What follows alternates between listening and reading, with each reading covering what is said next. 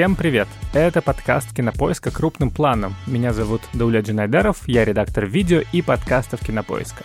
А я Всеволод Коршунов, киновед и куратор курса «Практическая кинокритика» Московской школы кино. В нашем подкасте мы со Всеволодом разбираем новинки проката, вспоминаем классические фильмы и иногда обсуждаем актуальные новости. Сегодня у нас особенный выпуск. Впервые за полгода мы разбираем не какой-либо кинотеатральную новинку или же общую тему, как у нас было с Оскаром, мы будем говорить о классическом советском фильме. У нас уже был один выпуск про «Иронию судьбы», и про новогодние праздники, и про творчество Эльдара Рязанова. А сегодня мы хотим поговорить про одну из главных картин 70-х. Э, я говорю про «Мимино». Чито, гурито, чито,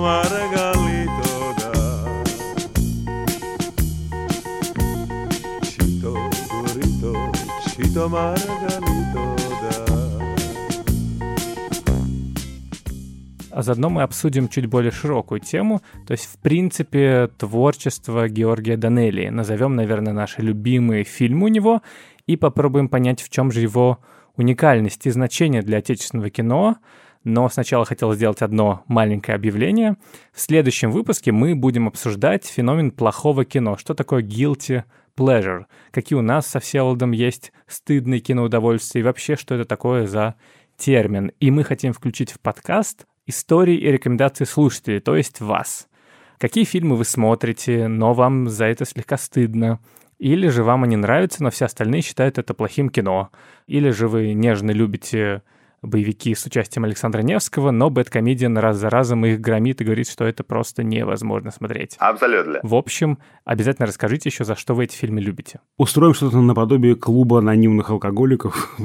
Признаваться в некой зависимости э, можно. Вот мы, видите, будем не анонимными, э, значит, такими киноманами, любящими какие-то плохие фильмы, а вам можно остаться анонимным или придумать себе псевдоним, как персонаж Афоня того же самого Георгия Данелии, да, он себя и Вальдемар Вальдемаром называл, и Леопольдом, и кем только он себя не называл. Так что, да, можно будет об этом поговорить, расслабиться, поплакать и начать жить дальше. И мы просим не просто вас прислать эти истории, их можно отправить аудиосообщением, воспользовавшись ботом в Телеграме. Он называется КП Аудиобот. Мы оставим все ссылки в описании. И этот же бот поможет вам правильно записать голосовое. Никак не нужно готовиться к записи, кроме того, чтобы вспомнить какую-то историю или фильм, или что вы хотите сказать. Достаточно будет просто записать голосовое в интерфейсе Телеграма. Это все очень просто.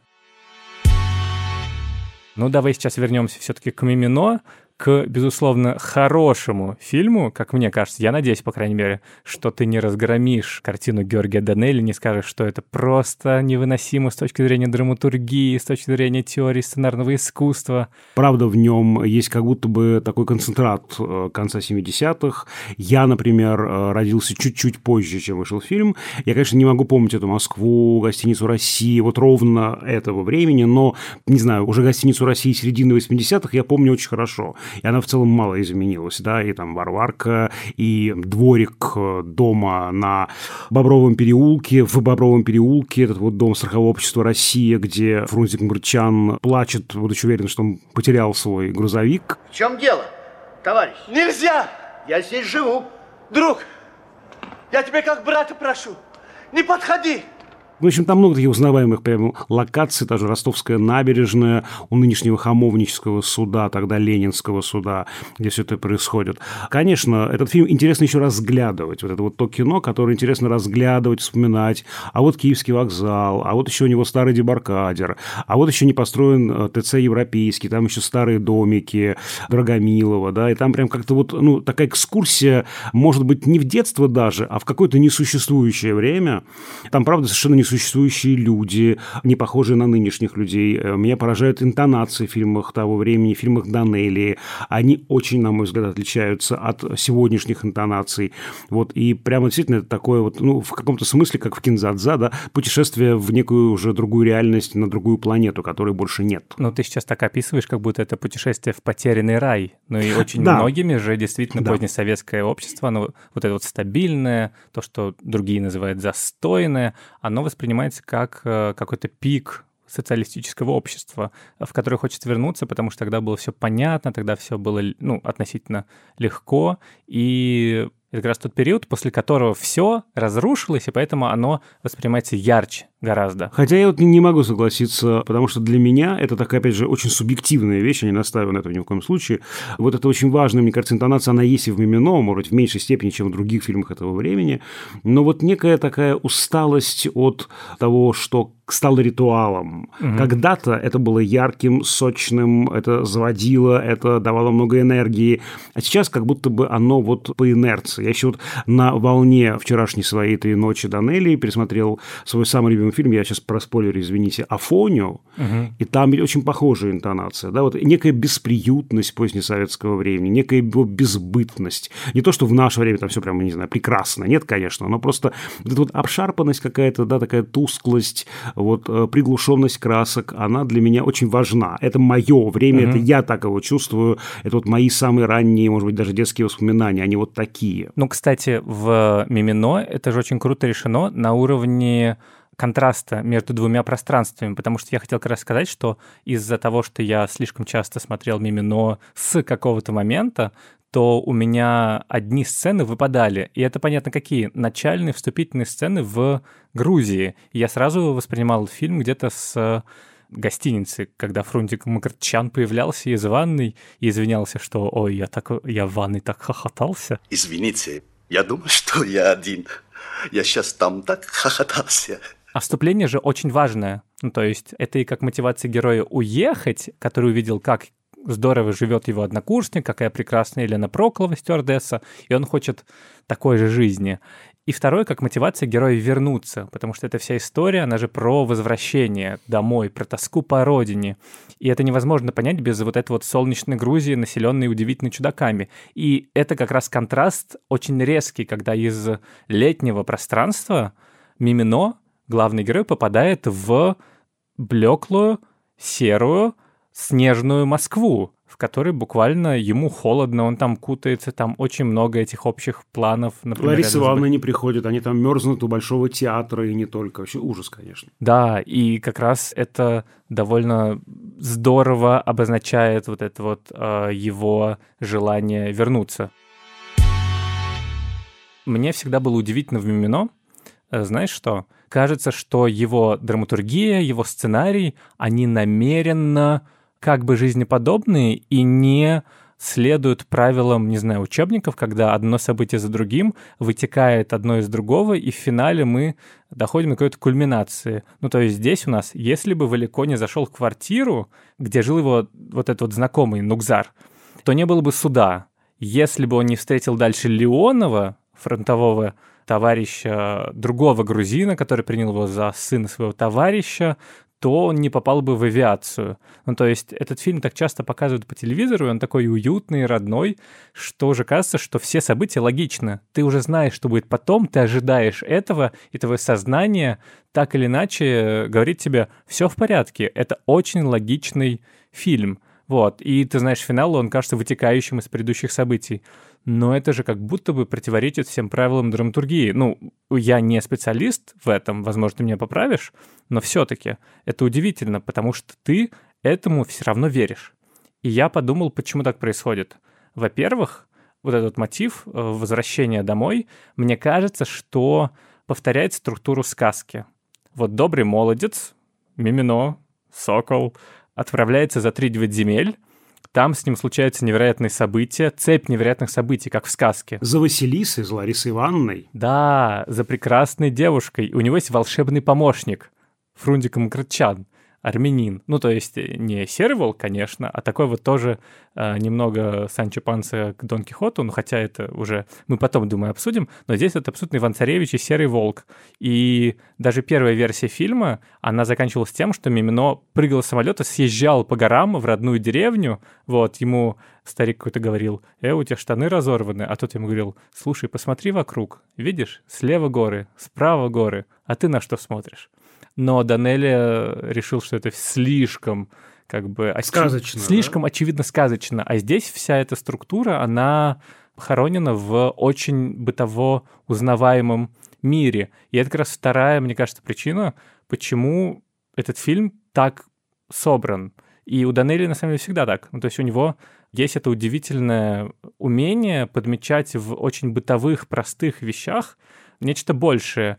И вся наша жизнь, в общем, тоже состоит из случайностей, и умение подмечать и переносить на экран течение жизни, это, конечно, вот свойство Данелли режиссера совершенно удивительное. Ну, слушай, конечно, это такой снежный ком. Если бы Мимино не отказывался от покрышки, а где я ее продам, а что, если бы наш Санчо Панса не решил помочь ему и в этом, они бы не увидели эту машину э, во дворе. Кстати, двор около моего дома находится на Серьезно? проспекте Вернадского. Да, это те самые три дома, в которых снималась «Ирония судьбы». А-а-а. Прям вот в двух шагах от меня. Прям родные места. Фактически фактически это такой как бы антипример из учебников, угу. ну, потому что, да, мы строим, то есть традиционное сюжет-сложение, оно говорит о том, что должна быть у протагониста внятная цель, он должен к ней идти, Тут тогда вроде как есть вернуться в большую авиацию. Да? Вот, как бы, вот таким формальным триггером стала Лариса Ивановна. Он фактически ничего не делает для того, чтобы с Ларисой Ивановной встретиться. Ну, то есть, за исключением каких-то таких, ну, вот, э, спорадических каких-то попыток. Да? Здесь нет плана А, плана Б, плана С. Ну, вот как-то обычно все конструируется. Но здесь важно понимать, что это время такое, 60-е, 70-е годы, особенно в советском э, кино, это время отказа от такой традиционной интриги когда интрига продавливается атмосферой, Угу. Самое главное в Мимино – это атмосфера. Это Мы правда. помним все какие-то маленькие фразочки, образы, какие-то э, изображения, какие-то сцены. И правда, вот если пересказать на уровне логлайна, да, вот такой краткой фразы «кто чего хочет», да, и как устроен главный конфликт в этом фильме Мимино, это невозможно. То сейчас денег не дадут, да? Продюсер скажет, вы что вообще снимаете? Ну, Непонятно. я бы не сказал, я думаю, что если бы в режиме авторского кино какая-то крупная фигура угу. бы это позволила бы себе, ну, наверное, но в целом целом это звучит, скажем так, не очень привлекательно, да, потому что это вот, ну, не хай-концепт такой да. классический. Здесь все держится, во-первых, на характере, конечно, угу. да, на характере, который сыграл Вахтанг Кикабидзе, и, во-вторых, на каких-то локальных инструментах, узнаваемых, жанровых. Ну, угу. вот, например, да, перед нами как бы комедия, да, как бы комедия, я специально так говорю, как бы, да, потому что вроде такой базовой ситуации, комедийной, нет. Ну да, ну, собственно, Данелли, насколько понимаю, даже не называл свои фильмы комедиями. Ну да, он их называл не смешными комедиями, да. лирическими комедиями. То есть у него такая ситуация, это драматическая. Человек э, хочет вернуться в большую авиацию, поменять свою судьбу и понимает, что это как бы не его путь, и он возвращается к себе.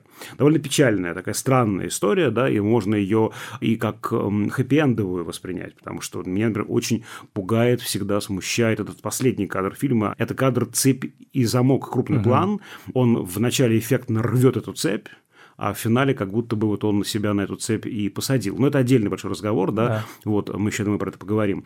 Здесь очень много таких локальных комедийных жанровых ситуаций.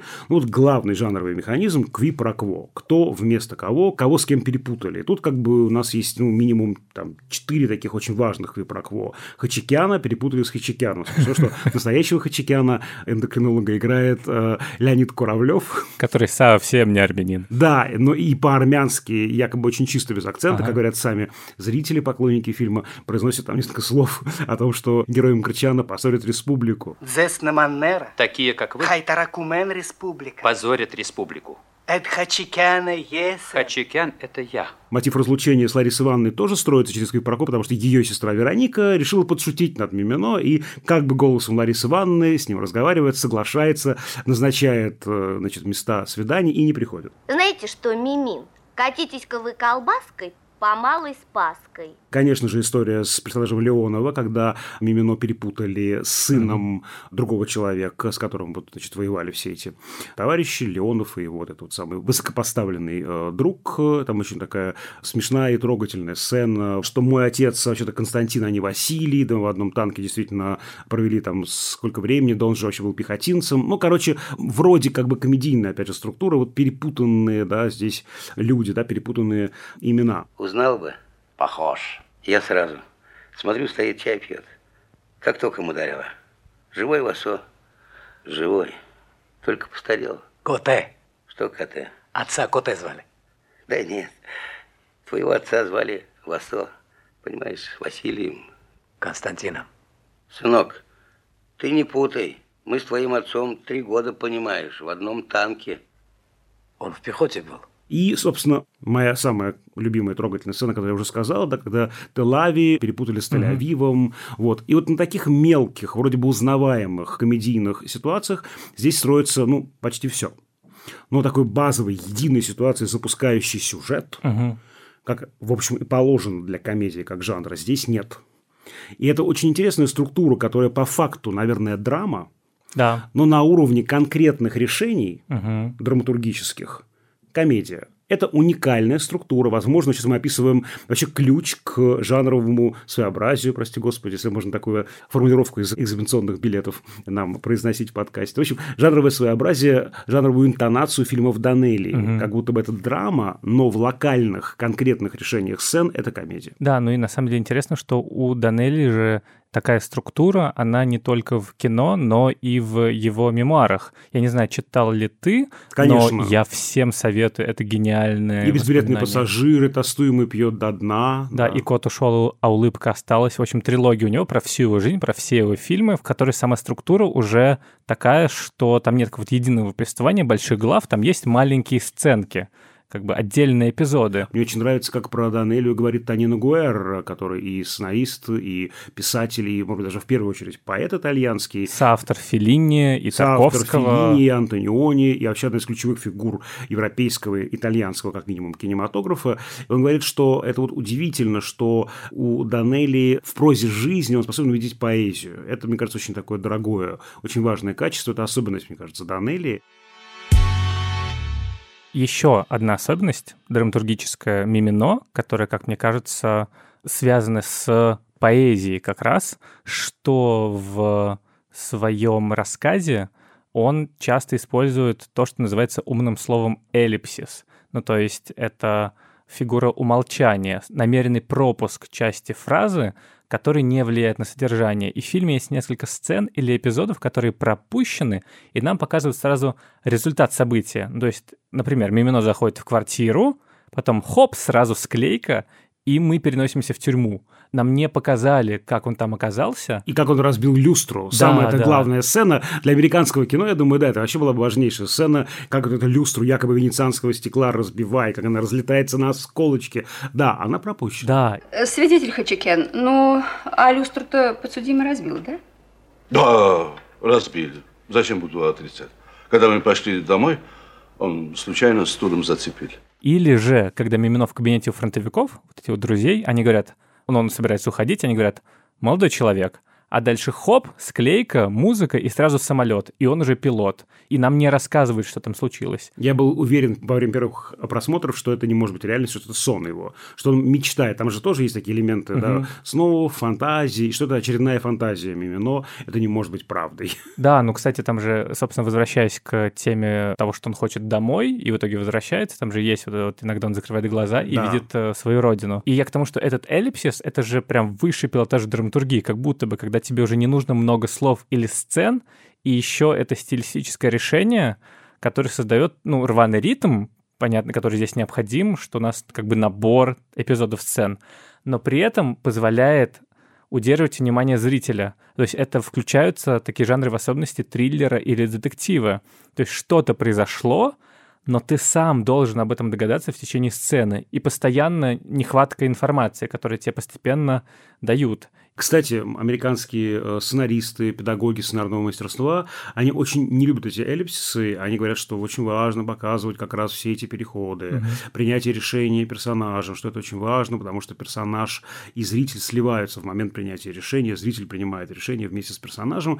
Да, эти эффектные эллипсисы э, дают, конечно же, некий такой вау-эффект, но с ним нужно, нужно быть очень осторожным. Ага. И для американцев, между прочим, наверное, ну, как бы самый главный эллипсис э, ну, в их оптике советского кинематографа – это главная проблема фильма, которому они дали Оскар. Я имею в виду «Москва слезам не верит», когда первая серия заканчивается на том, что героиня засыпает, будильник звенит, начинается вторая серия, и прошло э, 20 лет. И она уже директор этой фабрики. И американцам страшно интересно, а почему она стала директором этой Да. фабрики, как именно она стала директором. Вот, э, и это вот очень такое интересное несовпадение, может быть, да, вот как раз той конвенциональной американской, голливудской нарации и вот тех каких-то моделей советского кино, позднесоветского кино, вот сейчас о которых мы говорим. Это еще очень важно, мне кажется, еще тоже вот на уровне характера Мимино. Угу. Он вообще много делает неочевидных для нас сегодня вещей э, для других. Да. Ну, опять же, вот, ну, это уже шкурный вопрос. Здесь, не знаю, два года сидеть или там полгода сидеть. Это прям серьезно. Ну, может, уже проще как бы опозорить сестру, да, в Москве, где ее никто все равно не знает, и рассказать об этом всем. Он этого не делает.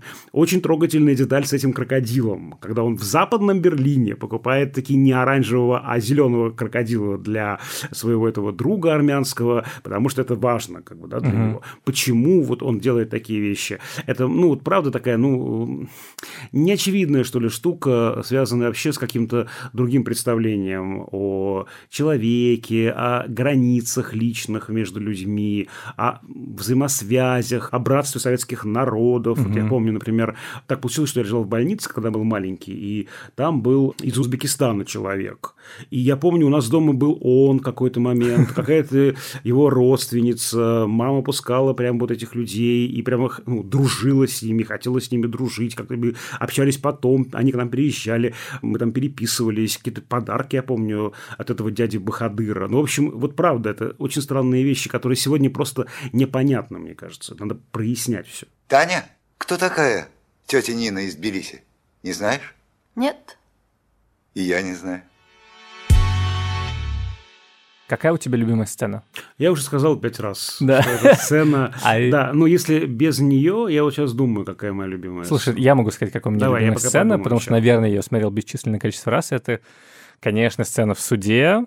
Вот, это потому что бенефис Фрунзика Макарчана. О, да. Лучшая его роль, мне кажется. И Данелли про него писал, что вот, э, Мкрчан, конечно, удивительный актер, у него может быть три минуты экранного времени, но все равно все запомнят сцену с ним. Скажите, подсудимый испытывал личную неприязнь к потерпевшему? Да, испытывал. Он мне сказал, такую лишнюю неприязнь э, я испытываю потерпевшему, что кушать не могу. А вот подсудимый утверждает, что он не был знаком с Папишвили. Слушайте, откуда знаком? Когда он пошел в туалет, Валико мне спросил, слушай, говорит, кто он такой, этот потерпевший? Куда он пошел? Я его, говорит, первый раз вижу. И здесь как раз еще дополнительно явлен основной комический движок всего фильма. Это трагическое несоответствие культур, несовпадение. Ну, то есть в других руках, менее умелых, менее чутких и менее знакомых, собственно, с культурой кавказской, чем Данелли был знаком, разумеется, это было бы пародией, это было бы шаржем, это было бы пошло все-таки, это был таким вот стереотипом.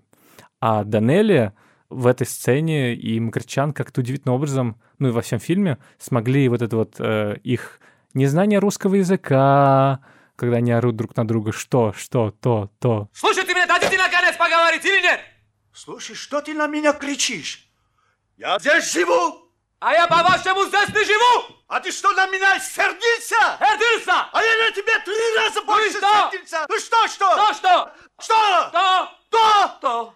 Что? Или же куча других сцен, где они как бы не понимают друг друга. Есть вырезанная сцена, в которой два китайца едут в лифте. Японцы, там же японцы. А, да-да-да, японцы едут в лифте, вот, смотрят на Валико и Рубика, вот, дальше они выходят, как бы наши герои, остаются японцы и друг другу говорят, слушай, эти русские вообще все на одно лицо. И это как бы расистская, но немного шу... ну такая как бы неочевидная, но в этом столько любви во всем фильме, и в этом столько азарта, что ты не замечаешь. И когда Фрунзик Макарчан выдает умопомрачительную речь в суде, это очень смешно, потому что шумный армянин в Э, советском суде. Это, то есть, все, что ты мог представить себе, и лучше в этой сцене происходит. Эти «Жигули», чем думают, я не знаю, под ногами крутятся, крутятся, крутятся. Да у нас не «Жигули», а «Волга», врет он все. Слушай, я тебе мешал? Подожди, ты тоже не мешай. Я повторюсь, что я люблю сцену с телефонным разговором.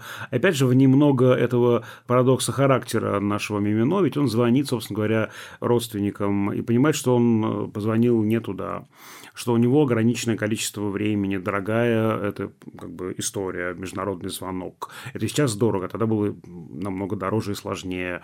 У него там валюта идет. И при этом он понимает, что человеку на том проводе очень нужно поговорить. И они на грузинском языке разговаривают, там, значит, там, про какой-то мост в городе, построили, не построили, дальше поют. И он дает команду, э, не прекращая звонок, мы еще будем э, там петь летят эти драгоценные минуты, дорогущие. И опять же, вот что это вообще дает? Прагматически ничего, он только проигрывает. Но не прагматически, это дает ему ощущение сопричастности чужой беде. Он не может бросить человека вот в этом состоянии, когда он пел, пел и замолчал. Почему ты молчишь? Потому что плачу.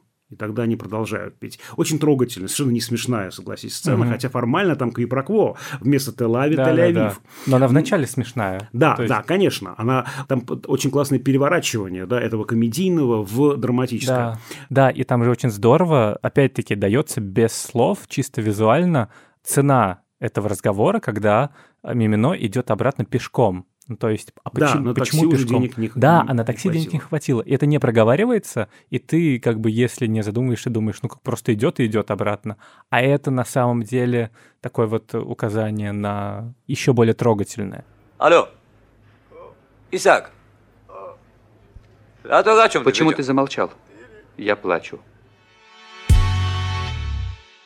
Я хотел сейчас поговорить про, собственно, Данелю и про прочие фильмы. Мы немного это уже начали, на самом деле, потому что кажется, что Мимино — это, в общем и целом, я не знаю насчет вершины его ну, стиля. Вполне себе, вполне да, себе. но, по крайней мере, это такой дистиллят того, что он из себя представлял. Еще и грузинская тема. И здесь особенно слышна его вот теплая, грустная интонация.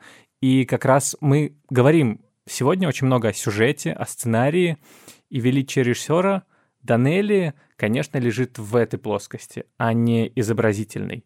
А потому менее очевидно. Ну, то есть все мы понимаем, не знаю, почему великий режиссер Параджанов или, не знаю, Тарковский, потому что с точки зрения киноязыка именно вот визуального они много привнесли. Или Алексей Герман старший. Ну, то есть очевидно, куда он двинул кино, в какую иную плоскость. А у Э, Данелли, хотя он пришел, кстати, одновременно с Тарковским более-менее в кино, вот эти 50-60-е годы, оттепель, ему важнее человеческое содержание. И у него главное умение — это как будто бы создать атмосферу и настроение и выразить человеческий характер на экране. Атмосфера — довольно трудноуловимое понятие на самом деле. Вот мы можем его обсуждать, но при этом... Э... Померить его как-то сложно, согласись. Да. Оно неизмеримо, да, это правда. Да, но при этом, если мы попробуем представить или спросить у кого-нибудь, какие чувства вызывает фильмы Данелли, то мы не спутаем ни с кем другим кино. Ни с Рязановым, ни с Гайдаем, э, еще двумя великими комедиографами как бы этой эпохи. Как бы я говорю, к комедиографам, потому что, конечно, они глубже. И вот эта вот светлая печаль, легкая радостная грусть. Не знаю, я говорю об этом, и это звучит как-то довольно... Неубедительно. Неубедительно. Я понимаю тебя очень хорошо, да, да. Ведь «Мимино» действительно, оно потрясает именно тем, о чем ты сейчас сказал, потому что вообще-то «Мимино» снимал выдающийся оператор Анатолий Петрицкий, который снимает «Войну и мир», на минуточку, оскароносную. И при этом оператор здесь действительно такой незаметный, он, он растворившийся в повествовании, и тут есть такие, даже такие странные какие-то тряски камеры, какие-то не очень ровные панорамы, угу. какие-то странные монтажные решения, тоже не к Петрицкому, и тем не менее, да, там, не знаю, с какого-нибудь очень общего вдруг на крупный план, как будто бы не хватает какого-то перехода. И парадокс в том, что ты на это не обращаешь внимания. То есть можно взять, я думаю, по косточкам разобрать и все эти, ну, в кавычках их назовем, косяки обнаружить. Но самое это интересное в том, что тебе не хочется их искать, даже противно их искать. Угу. Потому что в фильме столько тепла, живой, настоящей энергии нутра режиссерского, что прям, ну вот, не знаю, цинично это делать. Ну, это правда. Но мы как минимум можем у Данелии найти вот эту вот музыкальную какую-то ноту, составляющая, которая во всех его фильмах присутствует, и здесь тоже есть. Вот, ну, мне кажется, на самом деле мы уже назвали очень многие особенности стиля Данелли, когда говорили про мимино и про случайности, про грустное и смешное, вот это вот удивительная структура драматургическая. И все его мелодии во всех его фильмах, они же минорные, по сути. Ну, то есть э, там даже если происходит что-то, не знаю, счастливое, то всегда есть какая-то вот эта вот нотка того, что все слегка печально, все грустно.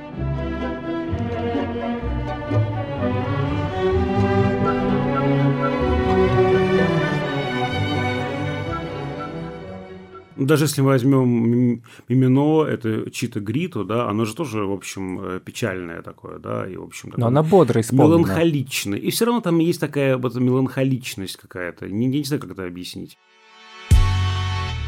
И еще, что кажется удивительным в Данелли, что он на протяжении всей карьеры сохранял очень высокий класс вот, тех произведений, которые он снимал, и каждую из эпох он оставлял на самом деле одни из главных фильмов. Ну, то есть мы говорим про оттепельное кино. Это «Я шагаю по Москве». А до этого «Сережа» стал Да, да. Тоже очень важная картина. Да, одни из главных фильмов, которые выразили это ощущение эпохи, по которому мы помним эту эпоху. В армии забирают?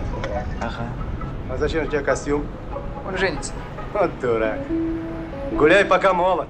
И то, что в «Я шагаю по Москве» герои молодые люди, тоже главный герой эпохи а, и то, что они ходят постоянно куда-то, и то, что в Сереже это ребенок, такой важный тоже образ для оттепельного кино, чьими глазами мы смотрим на мир, и у которого еще вся жизнь впереди. Это наравне с Хуцивым, собственно, наверное, главный вообще режиссер оттепеля. И одновременно после этого у нас как бы застойный период, и здесь Данелли тоже главный режиссер. То есть Афоня, вот, про которого ты говорил, это вот социальный хоррор, про общество застоя и типичного представителя Советского Союза, слесаря сантехника Афоню, который переехал в город, но мечтает вернуться в деревню. И это же тоже, на самом деле, очень крутой э, социальный процесс, который ну, ухватил Данелли и выразил типического представителя эпохи. И, кстати, удивительно, вот ты говорил про сочетаемость несочетаемого. Тут не только как бы драма, которая в эпизодах решена как комедия, но и герой, все его герои сотканы из противоречий, потому что Афоня — это герой, которого ты должен ненавидеть неизбежно. Он совершает какие-то невероятно отвратительные поступки. Собственно... 300 квартир сидят три дня без воды, потому что у него просто кончилось рабочее время, и он не собирается вообще больше делать ничего. Ну да, или то, как он с девушкой любимой поступает вообще. Ну, любимый в кавычках. Ну, как бы... Которая как бы, его любит. Которая его любит. Ну, тоже не очень здорово. И, собственно, Высоцкий же очень хотел сыграть эту роль, да. но ему Данелли сказал, нет, к сожалению, мне нужен актер, которого зритель не возненавидит, когда он будет делать все эти вещи у Куравлев. Тут, конечно, супер, как это, попадание в образ, такой невероятно обаятельный человек. Там тоже есть эта детская обезоруживающая да. улыбка, и, опять же, детские какие-то мотивировки в его поступках. Но я про Афоне еще чуть позже хотел бы сказать, потому что это, правда, моя, ну, одна из моих любимых картин, в mm-hmm. принципе, да, и я, у меня к ней особое отношение. Да. А, да, по поводу перестройки ведь и тоже, перестройка, да? Смотри, да. скажи-ка нам про перестройку. Сейчас отвечу за перестройку. Давай-ка. Ну, Кинзадза, собственно, Конечно, главный, да, ну, да. фантастическая комедия, но на самом деле, я знаю, что многие с этим спорят, но мне кажется, что это такая социальная антиутопия. Ну, то есть э, критика общества, в котором главные язвы доведены до предела, ну, то есть истощение ресурсов и увлечение технологиями, общественное расслоение и отсутствие социальных лифтов, диктатура, этот ПЖ, разгул силовиков. В рамках закона. Ой, извините, Эцлопов, который там явлен. Деградация культуры, в которой остались только слова «ку» и «кю».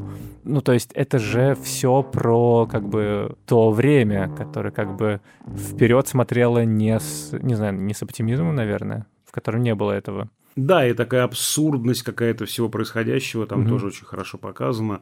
А и, 90-е... Да, и 90-е. А 90-е – это, конечно, «Орел и решка», начало 2000-х – это «Фортуна». И понятно, что эти фильмы, наверное, чуть-чуть э, меньше, наверное, да, по э, значимости, чем тот же э, «Мимино» или «Кинзадза». И, тем не менее, они очень точно выразили это время.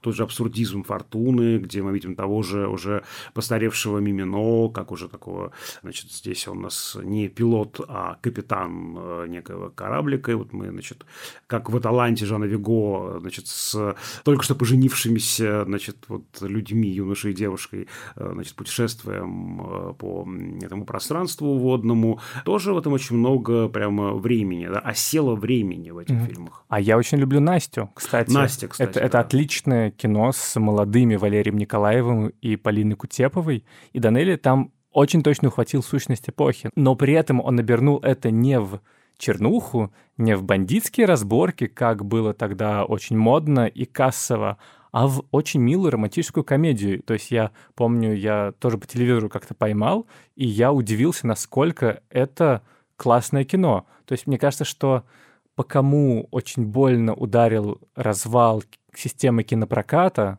в стране, так это по Данелли, потому что его фильмам нужен массовый зритель, они должны становиться хитами.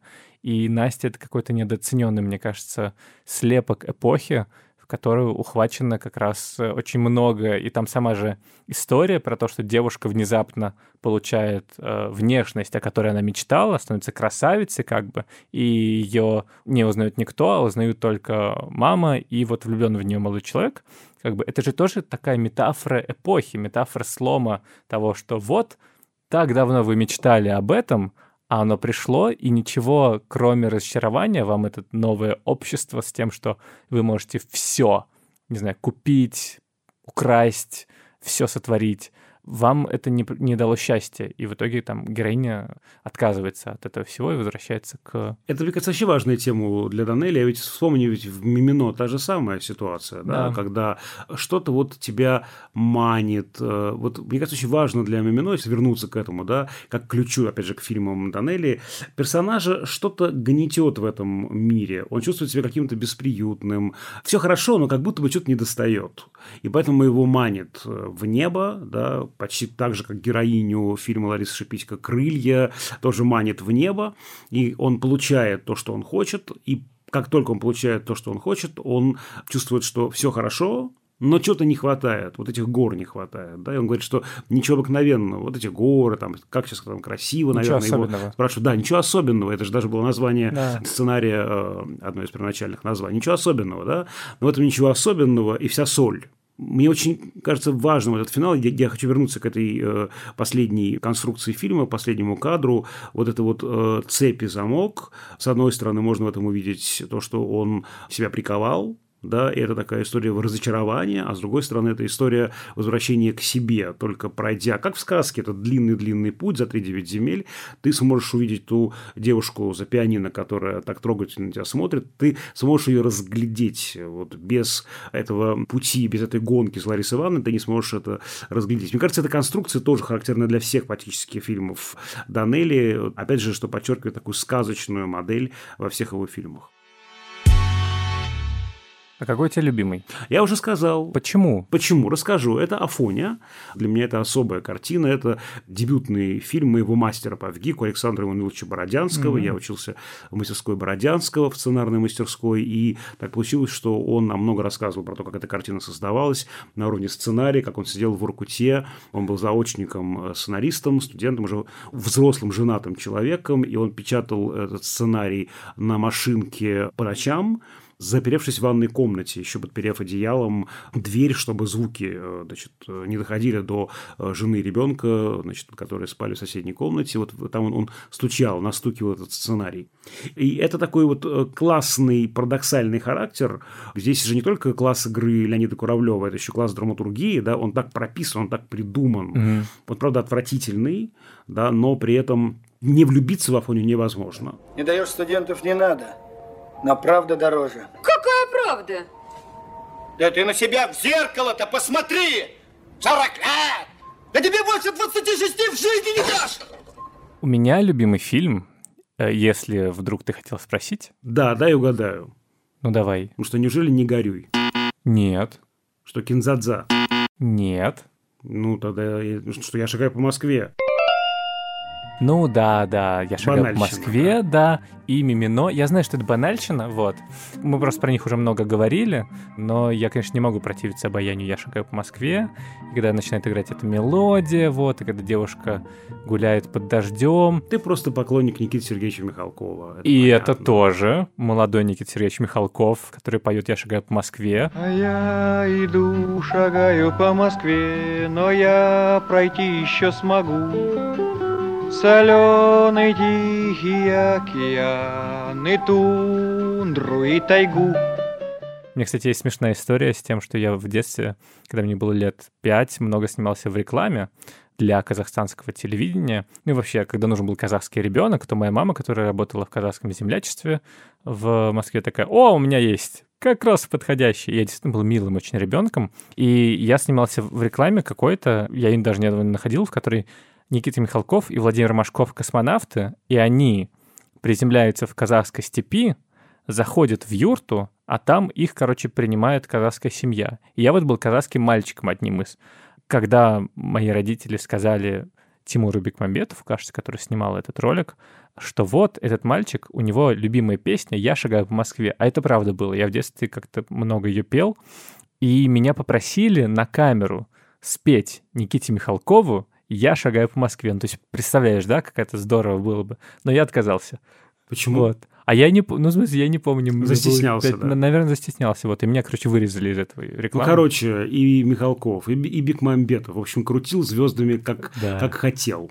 Но, кстати, я уже во взрослом возрасте именно сознательно полюбил фильм «Осенний марафон», потому что остальные все-таки... Мы назвали «Осенний марафон», да, это же просто, просто, просто, да, просто остальные, не знаю, «Шага по Москве» и «Мимино», они настолько в ДНК, в культурном коде, что ты их как-то странно их назвать любимыми, потому что ты их не воспринимаешь как отдельные фильмы. Это просто часть тебя, фунт плоти у тебя в теле. А «Осенний марафон» все-таки я посмотрел как-то отдельно, и я не понял, как к этому относиться. То есть это настолько какая-то экзистенциальная драма, в которой очень мало смешного. Я, если честно, удивился, что это, как бы считается, комедией какой-то, потому что очень драматичная ситуация, основанная, видимо, на реальной истории Александра Володина, у которого тоже была жена, была любовница, и все это сложно происходило. И здесь такой тоже удивительный персонаж в центре, такой интеллигент, который не может ни на что решиться. Я смотрел и думал, черт, а вот я же, наверное, могу превратиться вот в такого человека, и мне, наверное, не хочется вот не уметь отказывать, не уметь решать что-то, постоянно врать, вот. И это такой какой-то удивительный образ экзистенциального кино, такого отчаяния, когда в финале все опять возвращается на круги своей, он опять бежит куда-то, что я закончил смотреть такой, вау, ничего себе у нас комедиограф. Данелия. Ну да, это такая еще прям квитэссенция 70-ческого героя, такого невротика 70-х, такого оттепельного героя с потухшим взглядом, скажем так, спустя десятилетия. И это тоже важно, что вот это ухватил, да, прямо очень четко совершенно воплотил Данелия. Знаешь, я что еще подумал? Мне кажется, у Данелии все фильмы так или иначе связаны вот этой вот темой потерянного рая. Ну, то есть, что персонажи постоянно хотят куда-то вернуться домой, в какой-то пространство, где бы им было хорошо, потому что в настоящем им не очень. Тот вот. же Афоня постоянно возвращается к своей тетке, да, в да. деревню, в своих воспоминаниях, я имею в виду, а потом и, и физически возвращается. Да, ну или в Кинзадзе все понятно, куда хотят вернуться. Конечно. Вот, ну и Мимару, у него на самом деле очень нежные про детство. То есть лучшая книга — это первая «Безбилетный пассажир», ну, где он описывает как раз вот, вот какие-то забавные, странные истории, когда он был совсем маленький, про свою семью. Ну и он, как режиссер, вот как раз умеет создавать из простых, ничего не значащих эпизодов настоящее признание в любви то городу, как в Москве, то стране родной, как в Миминой Грузии или в Негорю. Но в первую очередь, конечно, людям, про которых он снимает. И его иронического взгляда, вот этого вот сочувственного, конечно, очень не хватает, не хватало последние 20 лет, 30, что он активно не снимает, потому что, кажется, только он умел в такой точной пропорции смешать радость и печаль, и только он умел так по-доброму смеяться. И это, мне кажется, главное в нем, ну, для меня, по крайней мере, потому что очень часто под юмором понимают насмешку, какое-то злое высмеивание чужих, ну или своих недостатков. Но Данелли опровергает это распространенное заблуждение всеми своими фильмами, потому что его фильмы доказывают, что можно не идти легким путем, а можно любить своих героев. И вот за это ощущение милосердного принятия, сочувствия и прощения я, конечно, всегда буду любить его, его фильмы, и очень этого не хватает.